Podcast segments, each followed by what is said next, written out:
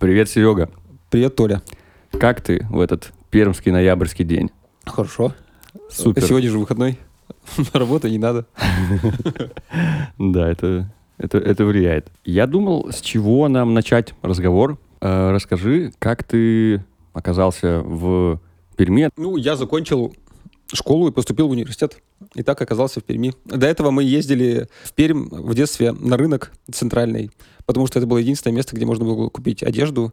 И это был такой э, шопинг раз в месяц или там в полгода, может быть, когда вы приезжаете с родителями на автобусе, машины не было, зима, ты идешь на этот э, проклятый рынок, тебе надо померить джинсы, для этого надо разуться, встать на картоночку, снять штаны, стоять в трусах, а, надевать джинсы, мерить их много раз.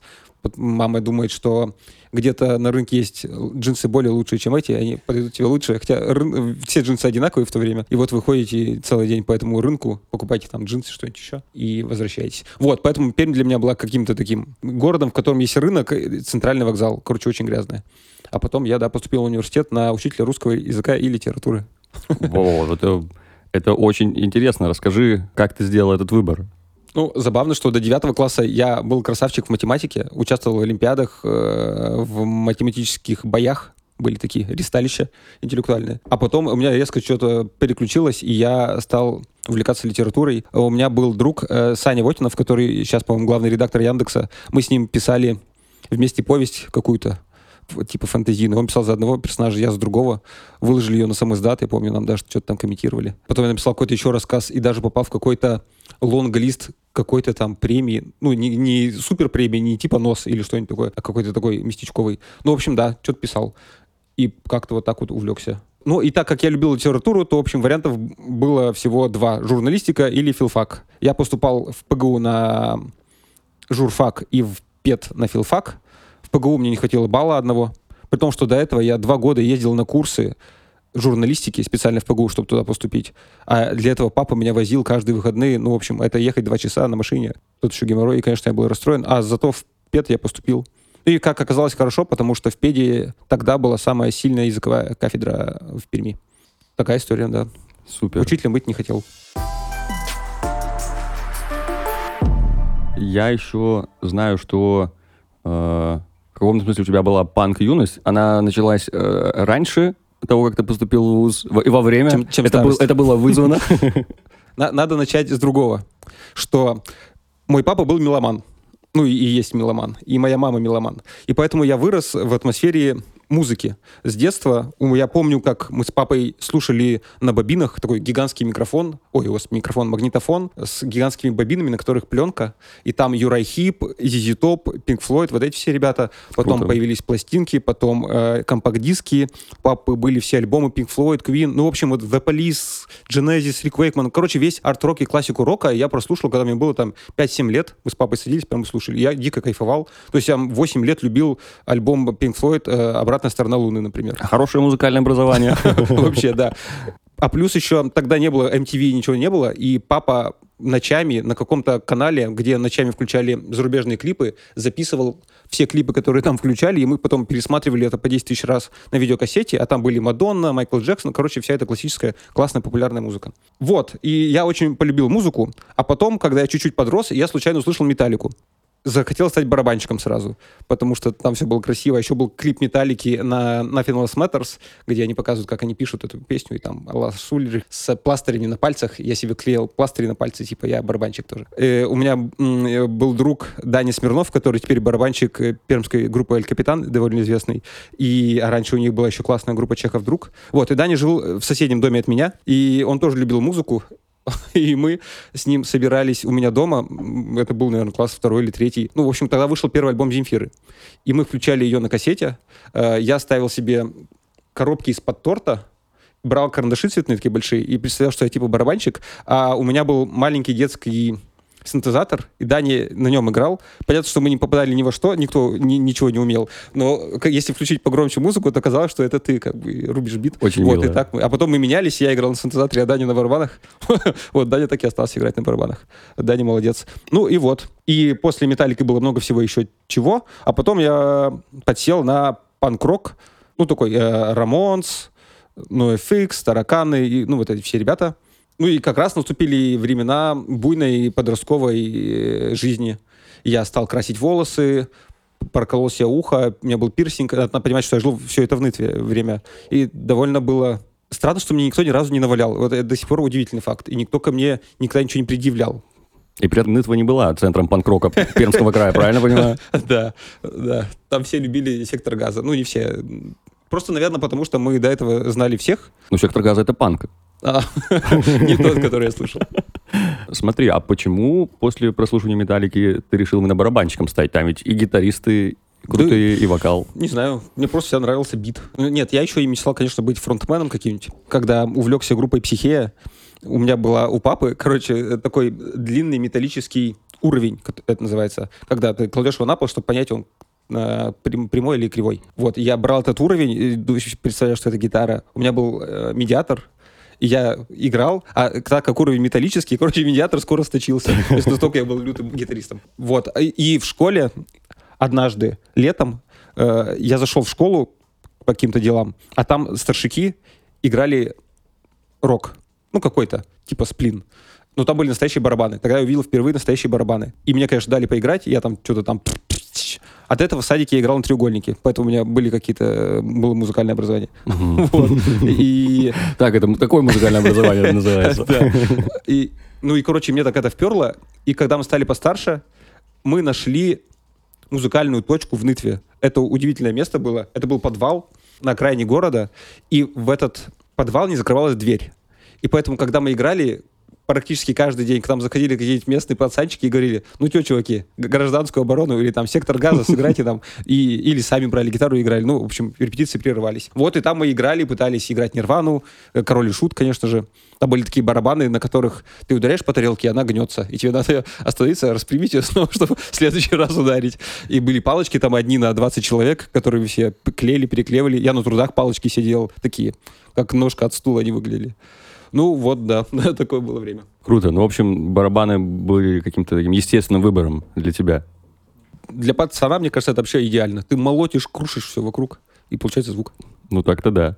Эм, смотри, а про панк-рок, то есть, ну, в целом про панк, это в твоем случае было с музыкой и внешностью ассоциировано? Или э, за этим стоял тоже какое-то нежелание быть таким, как все? То есть общество хочет, чтобы ты был каким-то одним обычным, примерным, а тебе хотелось как раз э, выделяться. Ну да, по-любому, это как раз, да, время протестное, ну, в смысле, возраст протестный, конечно, я хотел, э, был, ну, хотел выпендриваться, вот и выпендривался. Ну и музыка мне тоже нравилась, она была очень необычной, драйвовой. И она была не тем, что слушал мой папа, его это жутко бесило, и это, наверное, тоже было для меня чем-то э, важным, что, типа, я слушаю что-то самостоятельное. При этом моя мама, золотой человек, она всегда меня пыталась поддерживать, э, и она тут со мной слушала психею, пыталась понять, почему сыну нравится вот эта вот странная Вау. музыка, да. Но папа, конечно, у меня тоже золотой человек, и папа повез меня на первый панк-концерт. Я жил в Нытве, папа повез меня в Пермь на Тараканов как раз с моим Супер. другом Сашкой Вотиновым. И это был тоже первый культурный шок, потому что тогда я, ну, впер- вообще как бы рок-концерт это довольно странное явление, когда ты не бываешь на них ни разу. А это еще было в Телте, которую сейчас снесли. Там были скинхеды, футбольные фанаты, ну, короче, вот эти все очень бодрые ребята, и мы тогда впервые увидели, что такое слэм настоящий. Главное, наверное, мое впечатление оттуда, что я захожу в туалет, а там сидят скинхеды и делают себе татуировки. Это было очень смешно. Но они были добрые, никто никого не обижал. Добрые пермские скинхеды. И как этот э, панк-период твоей жизни закончился?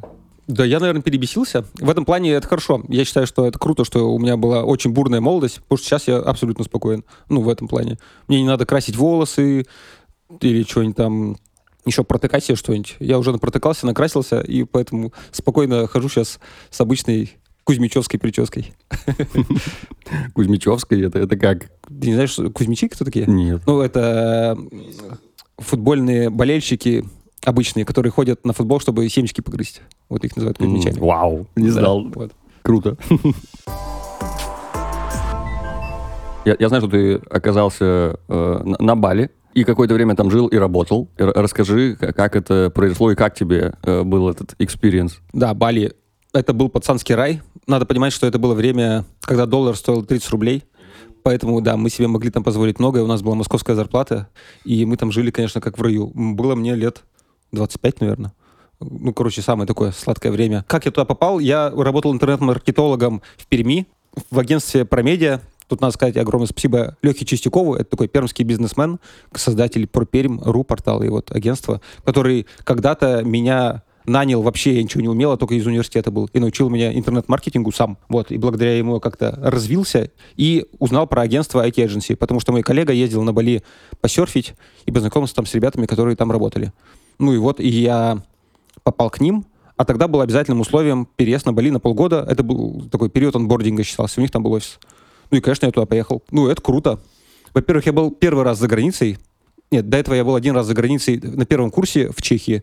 Приехал туда один, без денег. Ну, в общем, это было странное путешествие. И все. На, в Азии я не был никогда. И тут Бали вообще очень влажно, очень тепло, очень странные люди. Мало кто понимает по-английски. И офис — это огромная вилла с бассейном. Э, иногда ты заходишь в туалет, а из туалета выползает змея. И есть отдельный сервис на Бали, ребят, которые приезжают и спасают змей из туалета и вывозят их в естественную приру- э, среду обитания, чтобы они не погибли.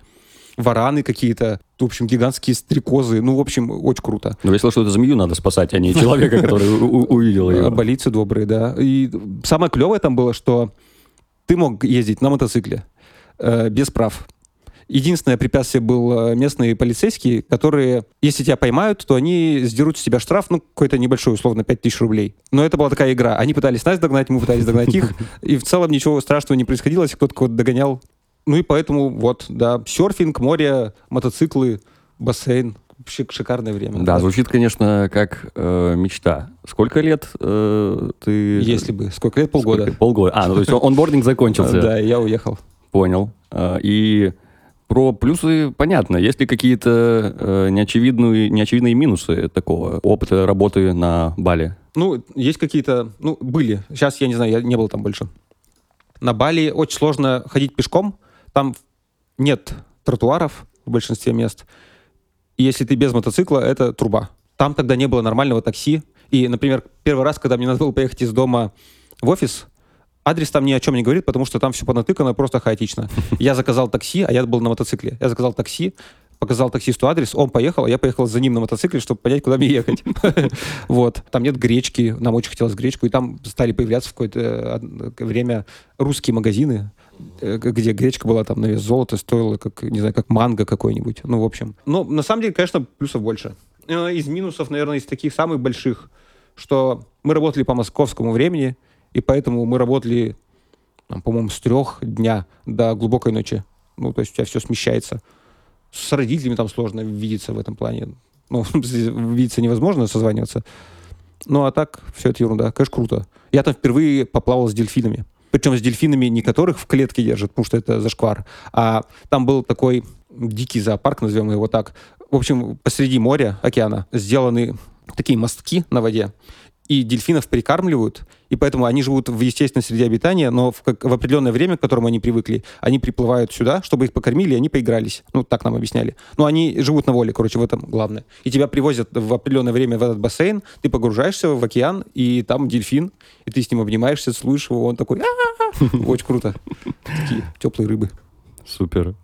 у нас не было виз, ну, в смысле, у нас были туристические визы. И поэтому раз, по-моему, в три месяца или в два надо было выезжать из Индонезии. И благодаря этому внутренними авиалиниями я полетал в Сингапур, в Куала-Лумпур. Ну, в общем, поездил вот по этой Азии. Тоже, конечно, очень клевый. В Сингапуре, наверное, самый лучший зоопарк из тех, которых я видел. Там просто бомба. Ты не был в Сингапуре? Нет, э, тем тем более в сингапурском зоопарке. Вообще. Почему он бомба? Там, блин, там жираф. Я первый раз увидел жирафа. Ты видел, конечно, жирафа? Возможно, нет. Короче, это просто... Это, во-первых, как будто динозавр идет. Он Мгм. очень странный. Это как будто два разных существа. Шея и туловище, они вообще ну, и там какая-то очень длинная хрень между ними. И он так на тебя смотрит, Уф, блин, это очень и круто. И еще я там видел первый раз пингвинов, этих э, кабанчиков, ну, не, вот Тимон и Пумба, кто там Мгм. он был? Бородавочник, по-моему, Вот, да, называется. да, да, и он Мгм. прям такой же в грязи валялся. В общем, это очень классное впечатление. Какие-то еще истории из э, таких путешествий по Сингапуру, Куала-Лумпуру, Бали. В Сингапуре мы жили в гостинице, которая раньше была китайским народным театром. И там ты заходишь, посередине гигантская сцена с музыкальными инструментами старыми, оставшимися этими барабанами, а номера расположены по периметру, и они настолько маленькие, что ты заходишь, и у тебя сразу кровать. Вот прям шаг и кровать. Кровать упирается в стены со всех сторон. То есть там в номере, кроме кровати, ничего нет. И ты открываешь окно, и сразу же тут окно, ты открываешь ставни деревянные, то есть там нет стеклопакетов. Открываешь, и там улица, и китайский квартал. Ну, это прям, это очень э, интересное такое ощущение. После э, Бали ты вернулся в Пермь, получается. Ну, я на- на- ненадолго вернулся в Пермь, а потом уехал в Петербург и пожил там год, потому что у меня был гештальт. Я, когда был студентом, очень хотел в Петербург, как э, любой филологически образованный э, молодой человек. Дескать, вот, культурная столица, бла-бла-бла. Съездил, пожил в Питере год и понял, что нет, не хочу я там жить. Приезжать в Питер очень круто, особенно летом. Это просто вот в мае там идеальное место. Но жить в Питере это ужасно, по моему мнению. Э, У меня был негативный опыт. Ну, потому что, во-первых, настоящий Питер — это центр, а живешь ты обычно не в центре, потому что в центре очень плохие старые дома, а новостройки на окраине. Я жил на окраине. Чтобы доехать с окраины на, в центр, мне надо было ехать 40 минут на метро. Это уже так себе. Зимой там ужасный климат, и весной и осенью тоже. Но там я поделал много классных вещей. Например, я закрыл свой, кстати, панковский юношеский гештальт. Я сходил на все группы своей молодости. Психея, Джейнер, Аматори, Кирпичи. И это, это было больно, потому что я был уже взрослый, мне уже было 30. И я пришел туда, а там 15-17-летние дети скачут. Кто-то орет со сцены, какой-то грязный человек, я ничего не понимаю. Ни один концерт я до конца не досмотрел. И очень То есть уходил ушел. даже с концертов? Да, да. Ну, это меня уже не перло. Я не мог скакать, прыгать, получать наслаждение. Зато э, как раз в то время объединилась «Пятница», и я попал на первый концерт «Пятницы» после их объединения. И это было очень круто. И объединились еще тогда «Текила Джаз», тоже собрались. Я тоже на них попал. Ну, это, вот это было круто. Э, Когда услышал список групп, э, на которых ты побывал, конечно, э, позавидовал, но когда услышал, что ты с них уходил, я подумал, что интересно, возмо- возможно, я бы тоже тогда, получается, должен был быть ты, да? Ну да, это интересный, наверное, experience, когда много 15-летних людей вокруг тебя танцуют. У меня такой experience был на концерте ЛСП. А. Да. Тут скорее интересно твое сравнение Питера и Перми. У меня нет, в общем, такой истории, дескать, ой, так тут ужасно жить, хочу куда-нибудь за границу, например, или хочу в Москву. Мне вообще везде более-менее неплохо. Потому что единственное, куда я хочу, это в горы. Вот чтобы было и горы, и море, желательно там, какая-нибудь Турция, Португалия, вот там я жил. Или Альпы, хотя там нет моря. Вот, а во всех остальных городах мне э, примерно одинаково. Как я провожу свое свободное время? Я бегаю один по лесу, много. Поэтому что в Питере, что в Перми, лес везде одинаковый, э, сосны. Давай тогда как раз э, поговорим про горы. Почему такое у тебя э, есть к ним passion? Откуда оно появилось? Да, тут и тут снова надо вспомнить Леху Чистякова, за что ему большое спасибо, потому что он первый раз меня повел в горы, он решил нам устроить тимбилдинг, и мы поехали вчетвером на его машине, а у него был тогда Volkswagen Pass- Passat, и этот Volkswagen Passat сзади было два места вместо трех, а вместо третьего посередине была такая пластиковая полочка. И меня, как самого маленького, посадили на эту полочку. А мы ехали в горы, надо было ехать 6 часов, и я на этой полочке 6 часов. Ну, в общем, было тяжело. Мы тогда поехали на север Свердловской области, а, Конжак, на Конжак мы поехали. И я тогда первый раз учился в горах. Причем это был трехдневный маршрут. Я вообще не ходил в походы. У меня не было рюкзака. Папа мне купил какой-то рыбацкий этот рюкзак. Очень плохой, какой-то дешевый. Я был в джинсах, в, в кедах. Ну, в общем, абсолютно как Кузьмич, опять же. Но э, когда мы зашли на плато, и там появился мох, ветер, вокруг горы, ничего больше нет. Блин, я до сих пор помню вот этот и запах, и шум ветра. Ну, в общем, я тогда кайфанул. Это прям было мое. И после этого я этим заболел, захотел еще. Потом, когда я вернулся с Бали в Питер, я поехал в альплагерь Безинги. Безинги — это Кабардино-Балкария, классный горный район, в котором большинство пятитысячников э, России находится. И, ну, в общем, ты приезжаешь, это там 2 или 3 тысячи метров сам, сам, сам альплагерь находится. А что такое альплагерь? Большая база, на которой живут люди, чтобы заниматься альпинизмом. И там проходит смена для тех, кто начинает или продолжает, и их там учат основам техники. Ну и вот, и ты живешь, и тебя окружают горы, и все, больше ничего нет. То есть туда там нет дорог, там ничего нет. Короче, это очень классная э, девственная атмосфера гор. Да, и мы там жили три недели, ну, э, это круто. И потом я сходил на Казбек, на Белуху, Фанский гор. Ну, короче, стал ходить по горам, э, подытоживая. Да, мне нравятся горы. Мне, мне нравятся горы, потому что, ну, во-первых, это красиво. Во-вторых, мне нравится в горах то, что чаще всего, ну, точнее, я люблю такие походы, где ты не, не такие, где ты приехал на машине, и вот гора.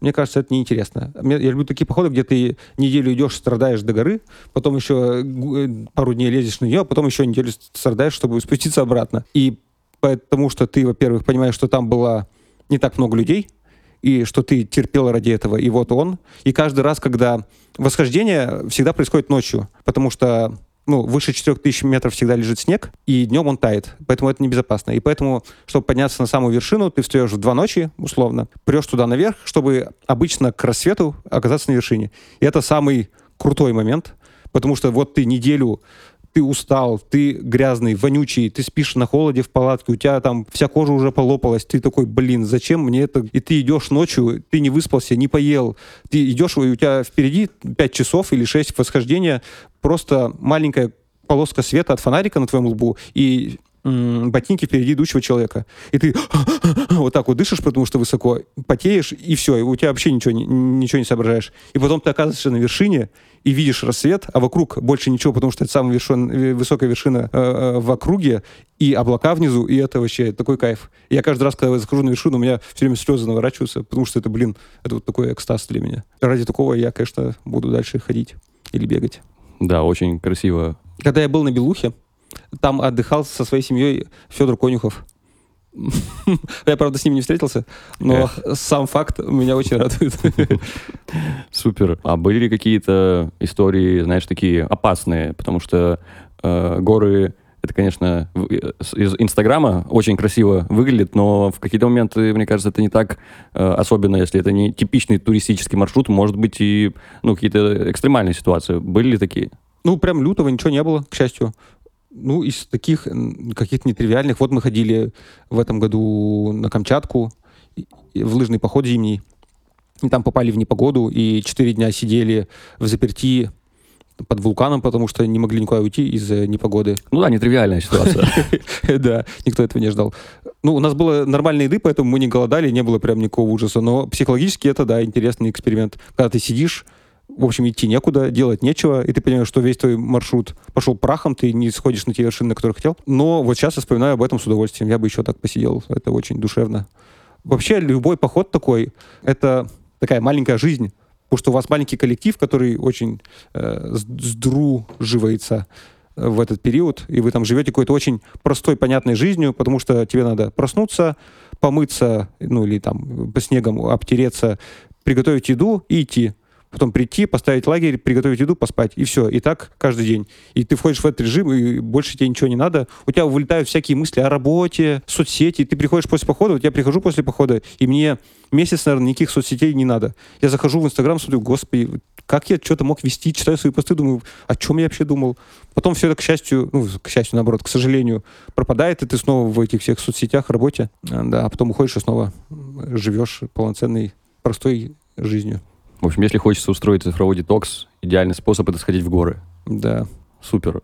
А, мне еще очень интересно, как э, твоя любовь к горам переплетается к, с любовью к бегу, потому что я знаю, что ты бегаешь, и не типичные там 400 метров на скорость, а по горам, насколько я понимаю, да? Ну, слушай, 400 метров на скорость тоже, знаешь, очень нетипичная. А, ну, ну, я к тому, что большинство людей, когда представляют там бег, ну, то есть это, знаешь, там либо марафон, либо там как-то ты в манеже бегаешь. Это, я думаю, мало кто представляет, что бег... А, ну, это в гору надо бежать э, на, на природе. Это нетипичный, мне кажется, такой э, вид спорта.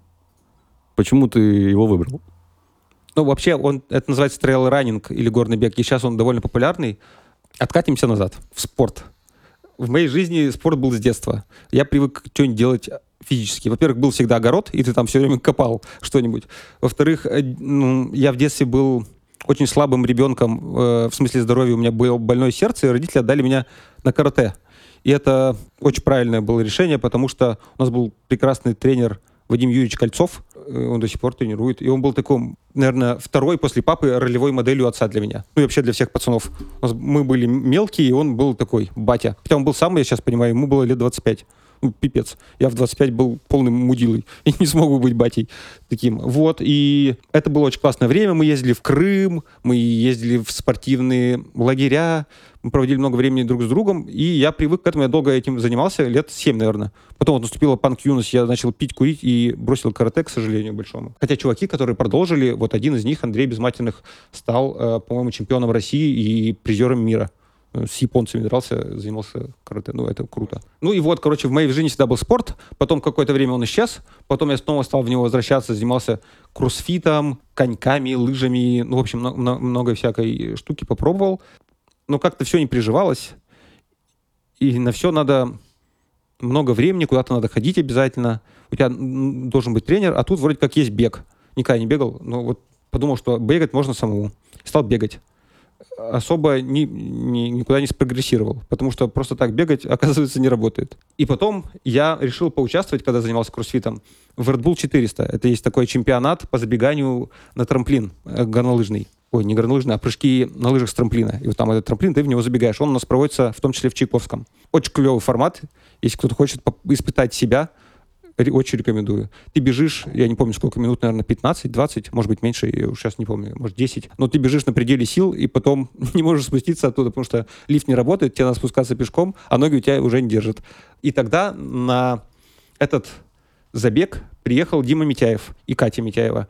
Дима и Катя — это российские трейл-раннеры, которые входят в элиту международную, они выигрывают там самые престижные ультрагонки. В общем, это топ, топов в топ. И они туда приехали. И я их про них впервые узнал. Ну и, конечно, они там выиграли, причем выиграли с очень большим отрывом, не особо вспотев. И я узнал, что у них есть онлайн-школа горного бега, но я стеснялся туда написать, потому что я вообще ничего не бегаю, что я туда напишу. А потом я узнал, что Майя, э, наш дизайнер в мира, занималась у них и бегала марафоны горные. Я такой, ого, круто, поспрашивал у Майи, она говорит, конечно, иди.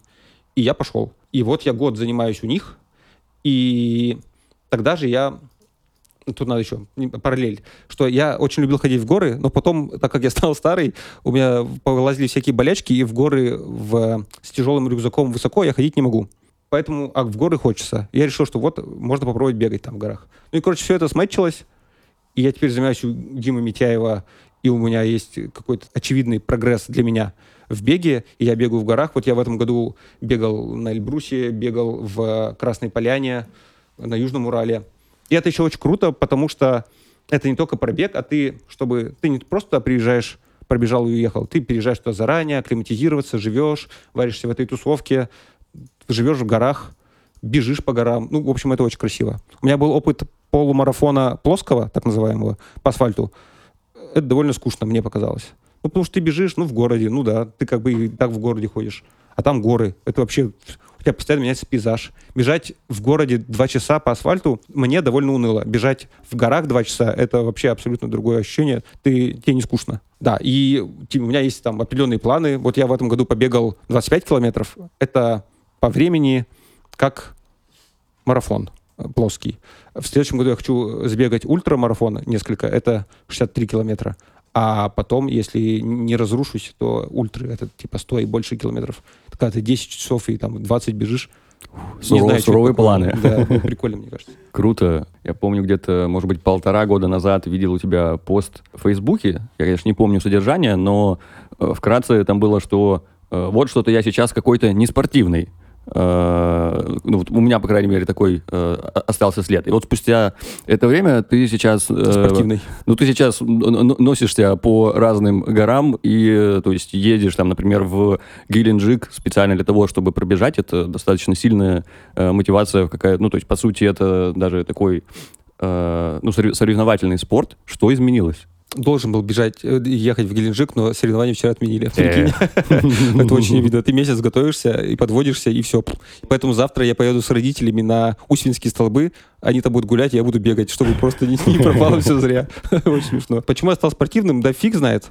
Э, ну, во-первых, я посмотрел на свои, однажды, на свои старые фотографии, я там с пузичком. Ну, чтобы я жирный, но с пузичком, блин. А теперь я без пузичка и вешу 64 никогда в жизни, не, ну, в смысле, когда-то весил, но давно не весил 64. И, да, и чувствую себя хорошо.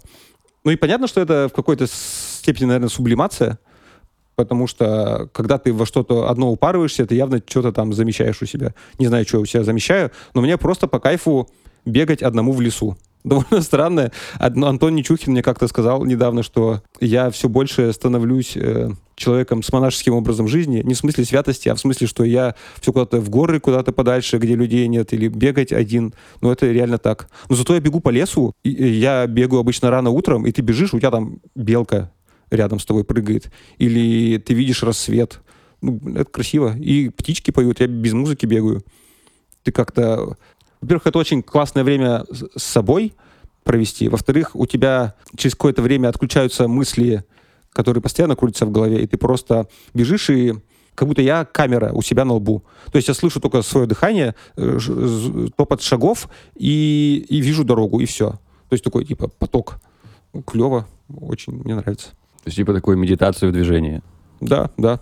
Плюс еще, когда ты видишь прогресс, то есть раньше, я, для, раньше для меня пробежать 30 километров, это было... Ну, я не верил, что я могу пробежать, я еле пробегал 10. Сейчас я бегаю 30, мне это не сложно относительно. И, конечно, это очень мотивирует. Хочется дальше делать. Короче, у меня как-то с детства получалось физическое, интеллектуальное не очень, поэтому я бегаю. Э, ну вот как раз, кстати, сейчас перейдем к теме, которая опровергнет, что интеллектуально у тебя не, не получается. Э, я наслаждаюсь чтением твоих постов в Фейсбуке, тем более достаточно э, регулярным. И мне как раз интересно узнать, откуда идет такая мотивация писать и делиться этим с другими. Спасибо, Анатолий. Ну, писать для меня также естественно, как заниматься какой-то физической активностью. То есть э, я не прикладываю к этому особых усилий. Я писал, ну вот, со школы.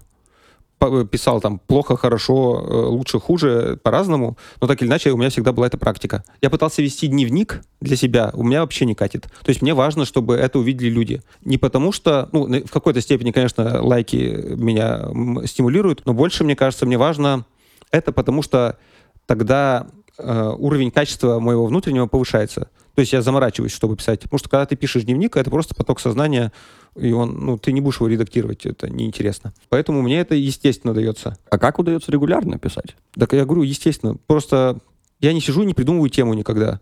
Бывает, что я не пишу месяц, а бывает, что я пишу каждый день. Просто как-то Обычно триггером выступает какое-то эмоциональное событие или чья-то сказанная фраза. Бывает, что кто-то просто на кухне что-то сказал, прикольно, я такой опыт зацепился, и у меня как-то в голове сразу что-то родилось. Я, конечно, у меня не бывает так, что я сразу сел и написал. Я обычно сижу там, ну, час, ну, два, что-то там попишу. Но как-то вот так, да, происходит. Короче, это не специальная работа, просто так выходит. А когда ты долго что-то делаешь, у тебя чуть-чуть получается лучше это делать. Поэтому у меня, если прочитать, если я сам прочитаю свои старые тексты, я их вообще не могу читать. И даже свои посты месячной давности я не могу читать. Ну, перечитывать мне неинтересно себя. То есть у меня наберется, наверное, ну, два-три поста, которые мне кажутся хорошими. А так, как бы написал, и ладно. То есть в каком-то смысле тебе сейчас проще писать, и ну, в твоей жизни регулярно появляется какой-то триггер, что, о, прикольно, надо написать, чем, э, ну, пере, перестать писать, по сути. Да, да, потребность такая, да. При этом я вообще не понимаю, как пишут стихи. Я когда-то писал, как любой подросток, наверное, стихи. Сейчас вообще не могу не написать даже четыре строчки, связать в рифму. У меня просто не работает так мозг. Хотя я с удовольствием слушаю поэзию. Вот Хаски, например. Мне кажется, это одна из лучших современных поэзий в музыке. Очень крутая. Но как он это делает, я не могу понять. Или там Вера Полоскова. Ну, в общем, да, я бы хотел так писать, но я так не умею. А из того, что я читаю, хотел бы так писать, например, я очень люблю прозу Довлатова Сергея, вот, или Чехова, которые умели писать емко, очень точно, и иронично, и грустно одновременно. Такая история. А, ну, то есть ты пишешь не только про профессиональное, ты пишешь и про личное. Мне сначала интересно про профессиональное немного задавать тебе вопросы, потому что мы с тобой даже познакомились заочно. Я знал Влада Зелинского, наш э, Head of Design сейчас в Мира, он э, тоже из Челябинска. И как-то через него, видимо, в Фейсбуке я наткнулся на тебя и на твой блог. И э, я помню, читал пост про в целом про процессы в мире. И я такой, о, прикольно, мне э, нравится подход к онбордингу, например. И я читал пост про 10 жизней, типа, когда ты расписываешь, какие могли быть твои э, другие потенциальные жизни, чтобы, ну, видимо, лучше понять, э, что тебе может быть интересно, Э, про что ты сейчас не думаешь, а хотя, может быть, тебе стоит этим заняться, чтобы тебе больше энергию дало и тому подобное. И там как раз был призыв, что если хотите, можете написать мне в личное сообщение, типа, ваше упражнение, и мы можем с вами там как-то пообщаться, поразбирать. А ты мне писал? Я тебе написал. Ой, не помню. Да. А я тебе ответил? Да, ты мне ну, спустя несколько дней ответил, что типа спасибо большое, что написал, но типа у меня сейчас такой завал на работе, да, что вот я типа сорян, ну не, не могу, э, ну очень, очень очень тяжело. Я такой, да вообще без проблем. Эм, Позорно, конечно, для меня. ну, э, в любом случае, я уже получил ценность от твоего поста. И я знаю, что э, один из таких популярных постов у тебя про кризис 30 лет. Мне понравилось название, по-моему, оно было э, «Сжигаем теплицы». М- можешь немного контекста про это дать и ну, какие-то главные твои э, инсайты и выводы из этого опыта? Сначала про Влада. У меня есть классная история про, про, про Влада. Мы с Владом работали вместе в IT-эдженси. Потом он устроился в мир, а потом я уже устроился. И мы с ним однажды пошли в поход на Таганай, до Южный Урал. Влад очень необычный человек. И когда мы лежали в палатке, э, нас, вокруг нас вились мухи, потому что летом там просто тьма мух. Мы плохо пахли. Влад включил книгу «Сила любви» Эриха Фрома или не сила любви, как-то так угу. называется. Но включил он ее не аудиокнигу. Это была просто книга, текст, который аудиоголосом в айфоне проговаривался на скорости 2 О, Господи. И Влад это слушал и понимал. Я вообще ничего не понимал. И я спал под нее. Но это вот такой был необычный experience Влада. Про э, кризис 30 там почему теплица? Это какой-то был южнокорейский фильм. Я уже не помню, как он называется. Где сжигали теплицу. Очень красивый. Забыл. Хороший фильм. Не знаю. Ну, это так называется. Мне кажется, мне тогда было не 30 даже, а больше уже. 33, может. Сейчас у меня новый кризис, поэтому я уже так спокойно отношусь к этому и, не перечитываю. Ну, в какой-то момент просто я свичнулся с одной работы на другую кардинально. Там работал интернет-маркетологом, стал ивент-менеджером. То есть очень устал от интернет-маркетинга и, получается, ушел из этой сферы. Э, развелся, что-то там э, влез в ипотеку, в кредиты. Ну, короче, как-то просто все навалилось, и вот я с этим долго разгребался, потом как-то разгребся, и когда подразгребся, написал этот пост. Вообще не помню, про что там пост, и в чем там главная мысль мудрая, наверное. Я помню, а, один, один из выводов был э, продолжать ползти. Ну вот, собственно, я начал бегать для этого, наверное. Да, но на самом деле про то, что нужно двигаться вперед, ну, знаешь, там, не можешь бежать, иди в эту сторону, не можешь идти, э, там, ползи в эту сторону, не можешь ползти, ну, лежи в эту сторону. Э, может быть, э, ты сейчас можешь вспомнить какие-то там, дополнительные, э, не знаю, выводы, или, или это похоже с тем, что ты как раз описал?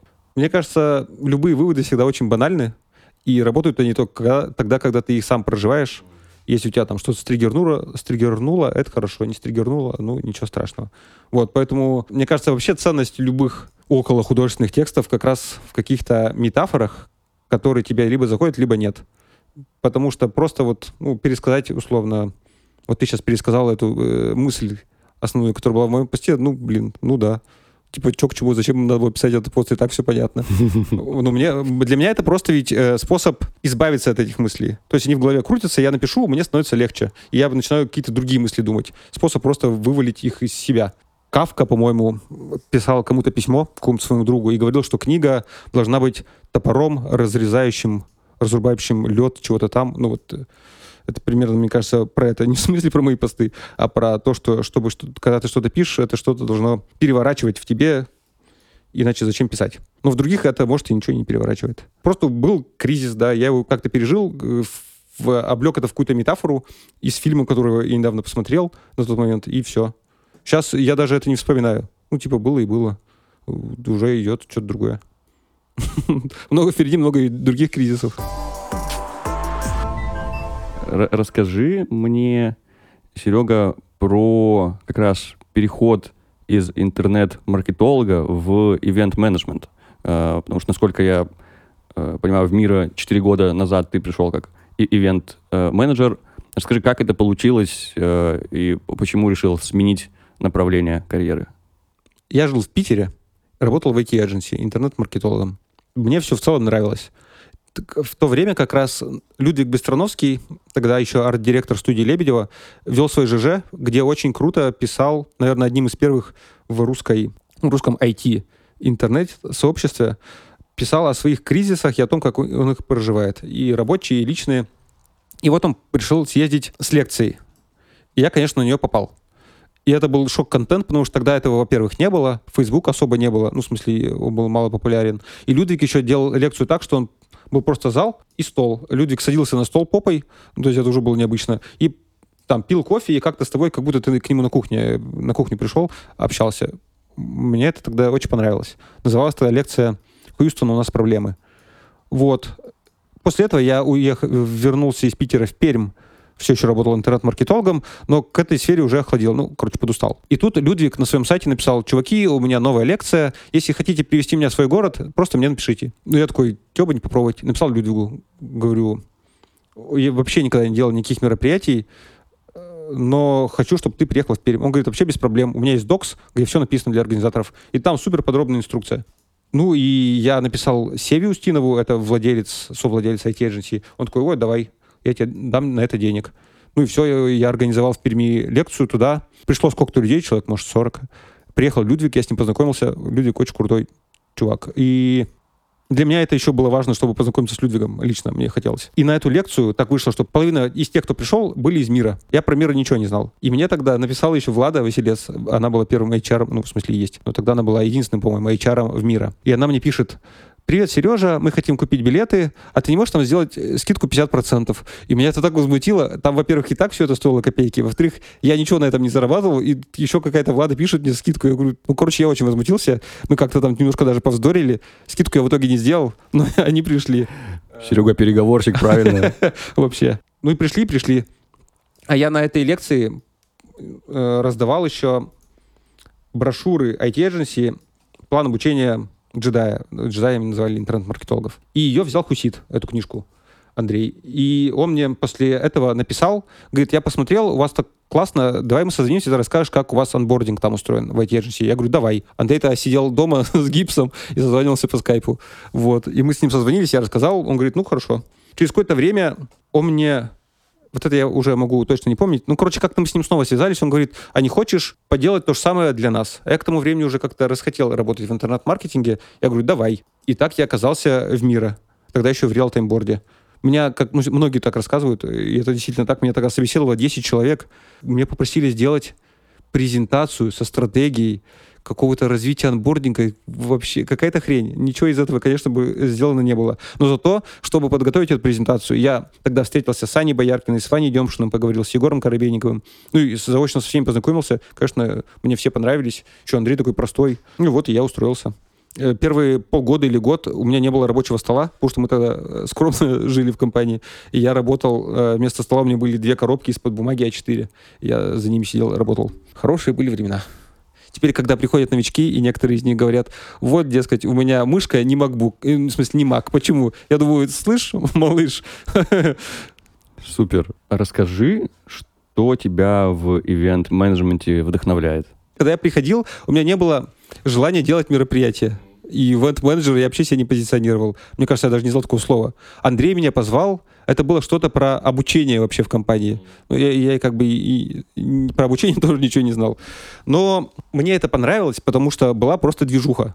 То есть за первый год, наверное, моей работы Э, мы провели дизайн-выходные в Перми, продукт Camp в Перми, Founders for Founders сделали первый тогда, внутренние хакатоны проводили. Ну и, конечно, это просто очень круто. Э, по сути, это project management на самом-то деле. Плюс маркетинг. А маркетингом я и так занимался, мне это было естественно. Ну и просто движуха. Движуха — это классно. Важно еще понимать, что и этот ивент-менеджмент — это такие качели эмоционально очень сильные. И, с одной стороны, это очень сильно изматывает, потому что ты в огне готовишь это, очень долго. Потом за день это проходит, и как бы пш, и все, и ничего не осталось. И ты такой, и все, и у тебя спад. Но это как этот эндорфин и прочее, вот дофамин затягивает как наркоманство. И ты к этому привыкаешь, к этим дофаминовым качелям. Просто оказалось, что мне нравится общаться с людьми, с очень большим количеством людей разных. Хотя я никогда не был особо общительным чуваком, и мне комфортнее одному как-то посидеть, провести время. Ну вот. Но благодаря этому у меня теперь огромный какой-то нетворк, и откуда только можно самое классное, наверное, мероприятие, которое у нас было, это когда мы... Сейчас вообще сложно поверить, что тогда это было возможно. Андрей, как всегда, придумал гениальную идею поехать... Э, Culture Growth Trip он это называл. Это был 17 год. Он сказал, давайте мы поездим к классным продуктовым компаниям в России, у которых классная культура, и у них этот опыт переймем. И мы тогда написали Ultimate Guitar, Profi.ru, Bittrex, Sports.ru, AMCRM, еще кто-то, возможно, был. Э, Дода, и поехали к ним. И это был вообще шок-контент. То есть я такой пишу, какой-то Сережа Шаблин, хер с горы, пишет Мише Трутневу, э, Федору Овчинникову, и они говорят, конечно, приезжайте. Мы, конечно, там долго переговаривались, чтобы было что-то мы им полезное расскажем, что-то они. Ну и вот мы поехали такой небольшой компанией, там был Андрей, Ваня Демшин. Короче, экзеки плюс, э, плюс я, просто человек, который заказывал всем такси. И, но это было очень весело ну вот это было, конечно, классно. То есть вы вывод, просите, и будет вам дано. Да, ну может и нет, но все равно просите. Еще а, интересную аналогию я сейчас вижу с event management, когда ты говоришь, что очень много, а, ну, естественно, подготовительной работы, страданий, а потом это все проходит за один день, похоже с походом в горы, когда ты страдаешь, доходишь до вот этого невероятного рассвета, потом страдаешь и спускаешься. В ивент-менеджменте после самого ивента есть страдания? Ну, там, да, меньше страданий. Тут ты все время страдаешь. И в беге тоже страдаешь. Но страдания классно в этом плане. Ну да, это похоже. Жизнь — это страдание. Э, нет, это не хотел сказать.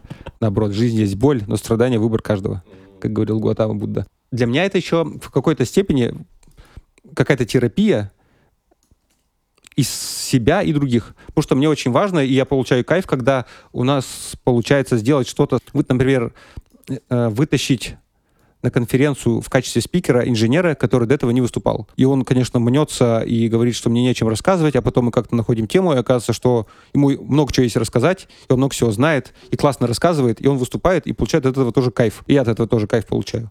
Вот. И такие какие-то коннекшены мне очень э, нравятся и как-то заставляют меня думать, что я не просто так все это делаю. Потому что делать мероприятие просто, чтобы условно собрать контакты, довольно унылое занятие. Ну, то есть непонятно, как это может мотивировать. Меня никак это не мотивирует. Вот поэтому я мотивирую себя вот такими вещами. Когда ты пришел в мир 4 года назад, это была одна компания, то есть, я думаю, на тот момент человек было 70-80, ага. да. И спустя 4 года, у нас сейчас 1200, гиперрост как ты в этом гиперросте? Каково тебе? Тяжело.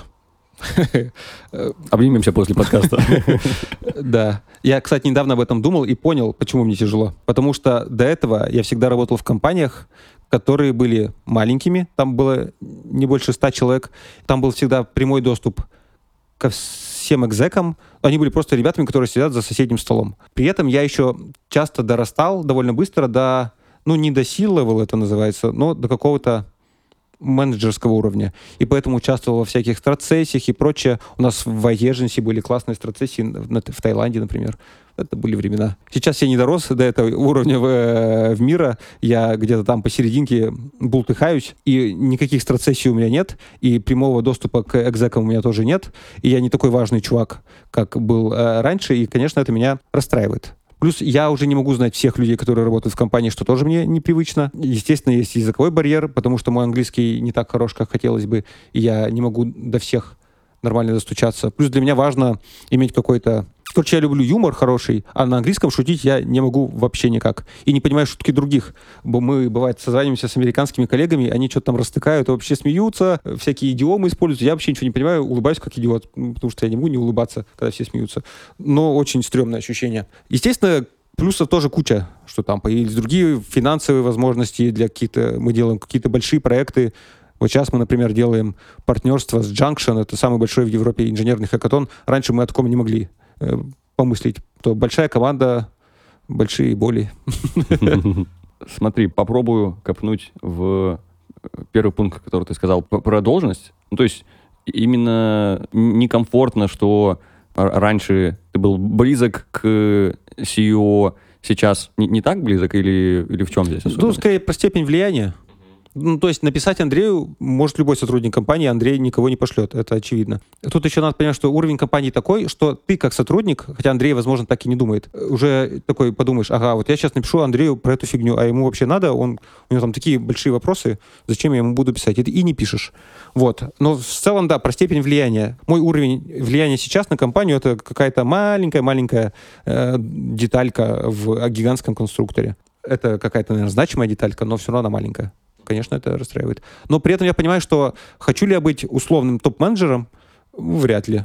Во-первых, даже предположим, что у меня я наращу себе все эти скиллы, мне кажется, мой психотип вообще не такой. Во-первых, это какой-то ужасный, мне кажется, уровень стресса, и я не готов к этому.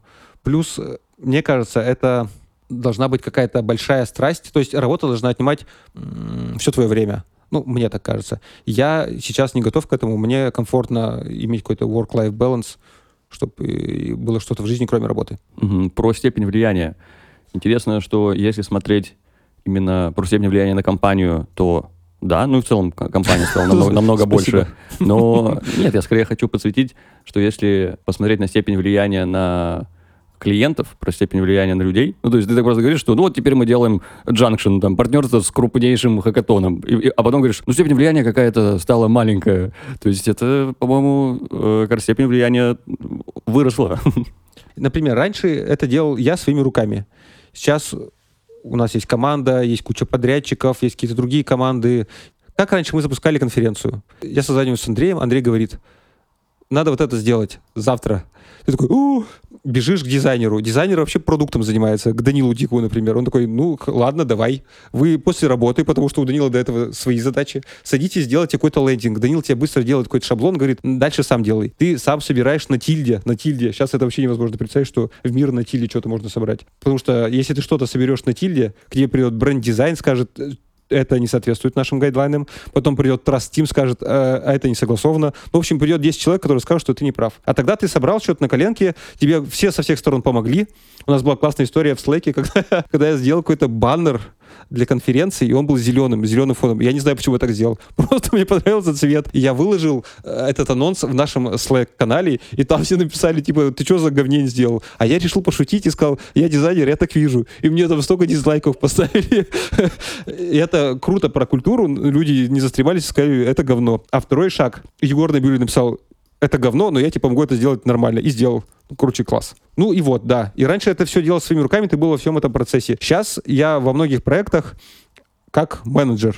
Это значит, надо какие-то там таймлайны, синки, встречи, но руками я мало чего делаю часто. Поэтому свою степень влияния даже на проект с Junction, она маленькая, потому что большую часть делает там Дима и команда платформы, а я такой там как-то помогаю советом. Поэтому. По-моему, получилось отличное описание плюсов и минусов перехода из, ну, вообще, роста из небольшой компании в большую и перехода из э, ситуации, когда ты делаешь все своими руками в, в менеджера. Ну, мне кажется, кому-то, ну, мне не кажется, я уверен, кому-то по кайфу как раз переход не делать своими руками, а быть менеджером. Кто-то прям кайфует от этого. Я, видать, не очень кайфую. Мне все-таки хочется что-то делать своими руками, иначе я не чувствую, что я полезен. Мне говорили, что если я э, задам тебе вопрос про котов, то ты будешь про них полдня рассказывать. Э, почему так? Потому что я их люблю. Не, на самом деле у меня с детства всегда были животные. У меня был уж, который однажды уполз под э, шкаф, там умер и очень долго вонял. Трагичная история. Хомячки были, ежик. Проблема с животными, что они умирают. Это очень обидно. Ну, короче, у меня с детства были коты. Родители тоже любили котов.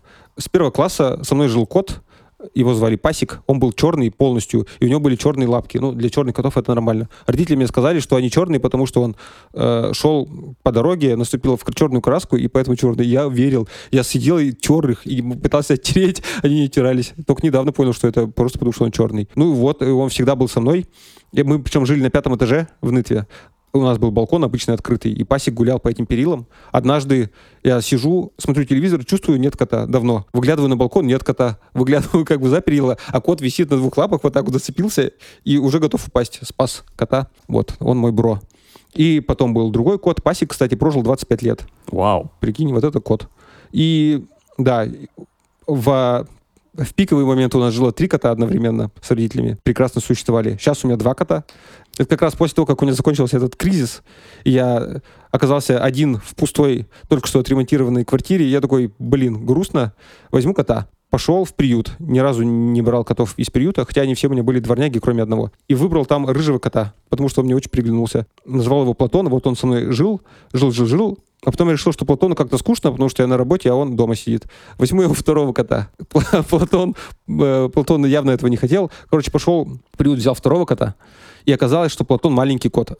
То есть, да, когда он был один, оказалось, что он нормальный кот. А появился второй кот, и оказалось, что этот кот нормальный, а Платон маленький. И Платон очень грустил, очень расстраивался, шипел. Но они сейчас подружились. Вот, у меня два кота. И я прихожу домой, сплю вместе с ними, они приходят ко мне. Они такие ласковые. Я им купил м, автоматическую поилку, они там из нее пьют, разбрызгивают водичку, дерутся. Ну, это вообще классно, ты открываешь дверь, у меня с детства так, я вот привык. Причем коты слышат, как ты приходишь еще за какой-то промежуток времени до как ты зашел в квартиру. Я привык, что ты открываешь дверь, и там сидят коты, тебя встречают. Это у меня было в первом классе, и это у меня до сих пор. Прошло 20 лет. Сколько, 20, 30 почти. Поэтому я люблю котов. Поэтому я полюбил Стамбул, потому что я приехал, а там везде коты. Это тоже классно. Страна, в которой любят и уважают котов, мне кажется, это по определению хорошая страна. Я всегда мечтал о собаке, но собаки у меня никогда не было. Но я хотел всегда собаку какую-нибудь охотничью, потому что они круто выглядит. Ты смотришь на эту собаку и понимаешь, что она заряжена на успех. Или какие-нибудь хаски. Но чтобы их иметь, надо дома, а не квартиру. Я считаю, это очень неестественно держать такую собаку в квартире. Вот, поэтому собаки у меня нет. Вот, возмещаю котами. Ну и в целом я очень люблю животных. Я там... Я могу бежать, бежать, остановиться, птичек слушать. Радуська, белочку вижу. Вот такой. А, когда мы в детстве с родителями гуляли по лесу зимой на лыжах, папа, незаметно от меня, не знаю, как ему это удавалось, уезжал вперед и развешивал на елках шоколадки и возвращался. Я этого не замечал. И, и потом я иду и смотрю шоколадка. И такие, ого, лисичка принесла. Я верил. И каждый раз мы ходили в лес, и я верил, что лисичка мне приносит шоколадки. А они еще такие подмерзшие на морозе, а подмерзшая на морозе шоколадка очень вкусная. И я сейчас хожу в походы в горы, там все замерзает, и ты достаешь эту шоколадку из рюкзака, и как будто в детстве лисичка тебе принесла. Очень душевно. Да, очень, очень тепло от описания, Серег. Вот, любите котов и собак. Рыбки тоже, кстати, классные. Но в сочетании с котами не работают. Рубрика «Рекурсия» в нашем подкасте. Давай поговорим про подкаст «Люди мира» в подкасте «Люди мира». Эм, расскажи, как тебе пришла идея э, сделать этот подкаст? Я очень люблю ностальгию. Я такой, э, люблю поностальгировать. История Real-Time Board как компания очень крутая. И я очень хотел о ней рассказать всем. Для этого я взял Славу Дунаева, который был на нашем подкасте, а он был одним из первых инженеров и продуктов э, в компании, и сказал, давай мы с тобой запишем интервью про историю компании. Ты расскажешь, как было, а я все это сделаю в виде статьи. Слава рассказал, я записал. Показал Шишолику, Илье Сретенских, кому-то еще. Они подкорректировали. У нас получилась статья про историю компании. Потому что до этого, э, если ты помнишь и видел этот, э, в нашем базе знаний конференц была раньше статья «История компании», ты туда заходил, и она была пустая. И там, было, там был чей-то комментарий, очень короткая история компании. Это было очень смешно. Короче, не было ее официальной, до сих пор нет, на самом-то деле. Вот, и мы написали это на русском. Я перевел это на английский с помощью людей, специально обученных, и отправил Андрею Хусиду и Грише Павлоцких, SEO и VP of Operations. Они прочитали и, конечно, ужаснулись Потому что сказали, вот это мы не можем рассказывать, вот это мы тоже не можем рассказывать. Не потому что это черные пятна в истории компании, а потому что часть этого вообще не про компанию, на самом деле это был какой-то другой продукт.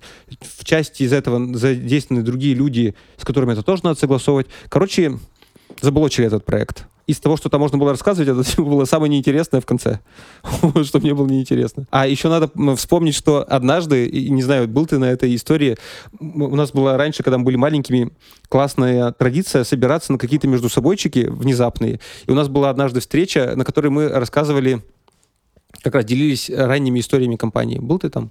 Возможно, был там как раз все ребята вот это вспоминали, как они однажды пили спотыкач, такой напиток алкогольный в, в Питере. Как да, я был, я был, я вспомнил. Переписывался с пользователями, и все, все, все смешное. И, конечно, это классная история. Ну и, короче, э, мне этот проект заблочили, я, конечно, очень расстроился.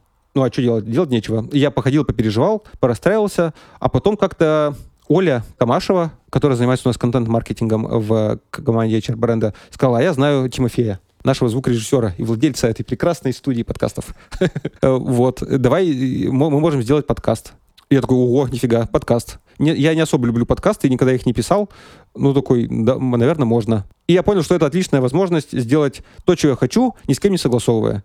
Потому что во-первых, на русском, а не на английском, и это не узнает большинство кастомеров мира никогда. Э, во-вторых, ну, почему он такой довольно все равно местечковый, и никто не будет к этому придираться, стоит это недорого относительно. И еще самое важное, я смогу рассказать другим людям про людей, которые делают мира. Ну и как-то вот так это родилось. Довольно быстро мы все это записали. И за что огромное спасибо всем русскоязычным экзекутив мемберам за то, что никто никогда мне не говорил, что можно, а что нельзя. Может, они не слушали, но я знаю, что Андрей знает, что есть такой подкаст. Наверное, что-то слушал. Э, ну вот, все, что мы говорим, это никак не цензурируется. Это прекрасно.